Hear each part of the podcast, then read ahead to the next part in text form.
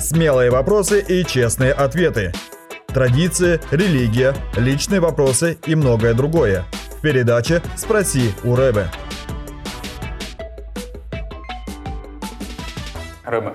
Очень рад, что у меня снова появилась такая возможность вместе с нашими зрителями получить ответы на волнующих многих, как оказалось, вопросы. И для наших зрителей я хочу напомнить по хорошо сложившейся нашей традиции Борис Солович не знает вопросы, которые мы будем ему задавать, и ваши вопросы, они приправлены интригой и тайной. Не, ну это правда. Ни одного вопроса мне никто не озвучил, так что ну посмотрим. Итак, вопрос. Можно ли верующим людям загорать на пляже, находиться в пляжной одежде при посторонних и видеть других в пляжной одежде? Вы знаете, вопрос это не такой простой, как кажется с первого взгляда.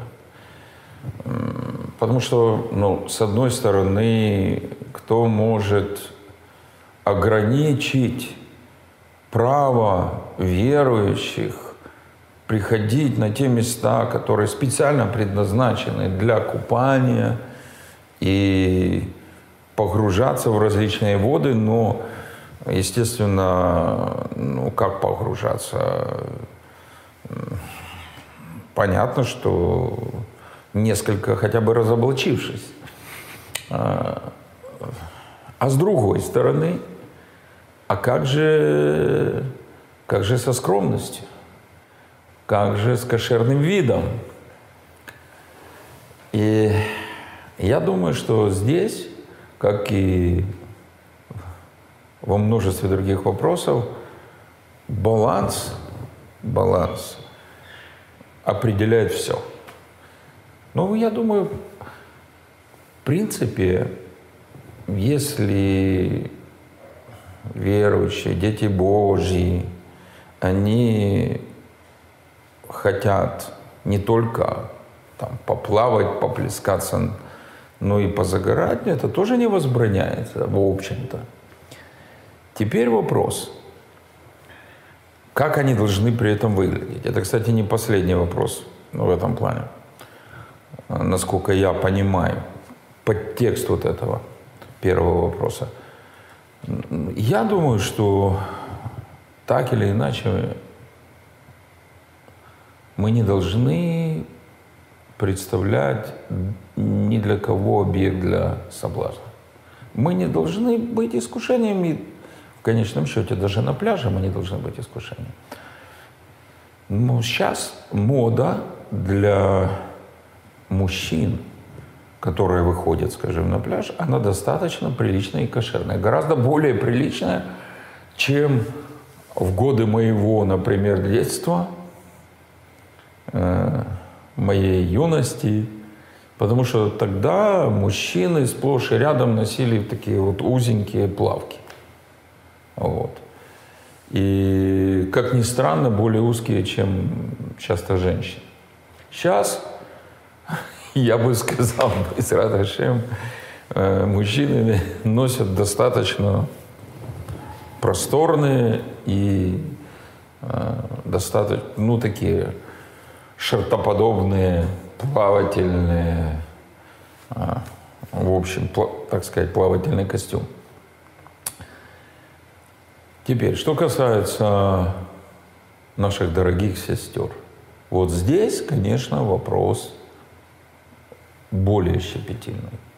Потому что мода для женщин, пляжная мода для женщин, она совершенно не кошерная. Раз так, мы, естественно, должны придерживаться какой-то другой моды, более соответствующей так называемому цнюту, ну, вот этому скромному образу, который не заходя в какие-то дебри и крайности, должны соответствовать э, верующие девушки, верующие женщины. И я думаю, что хорошо для э, верующих женщин, девушек тоже выходить на пляж в шортах. Я думаю, что это действительно очень разумно. И там я не буду сейчас распространяться по поводу деталей, ну, кто я такой, чтобы регламентировать длину этих шортов и так далее. Ну, в любом случае, шорт.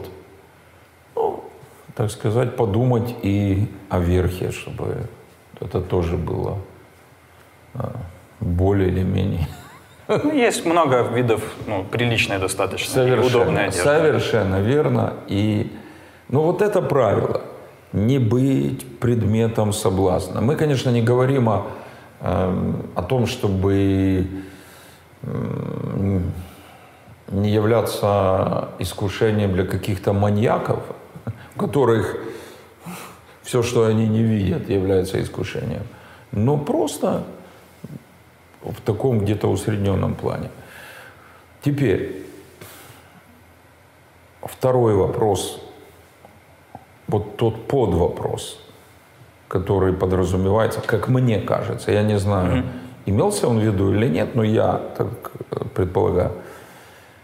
А, а что делать верующим, которые выходят, а вокруг них неверующие? Таком виде, что непонятно, что хуже. Они вот в тех мини-одеждах, в которых они находятся на пляже, или они вообще э, без одежды. Но здесь тоже каждый должен для себя решить, определиться. Если э, для верующих, особенно братьев, это является искушением, то им нужно выбирать уединенные места, где подобных искушений нет. Это создает какие-то сложности? Создает, конечно. Но лучше не идти туда, где наши глаза искушаются.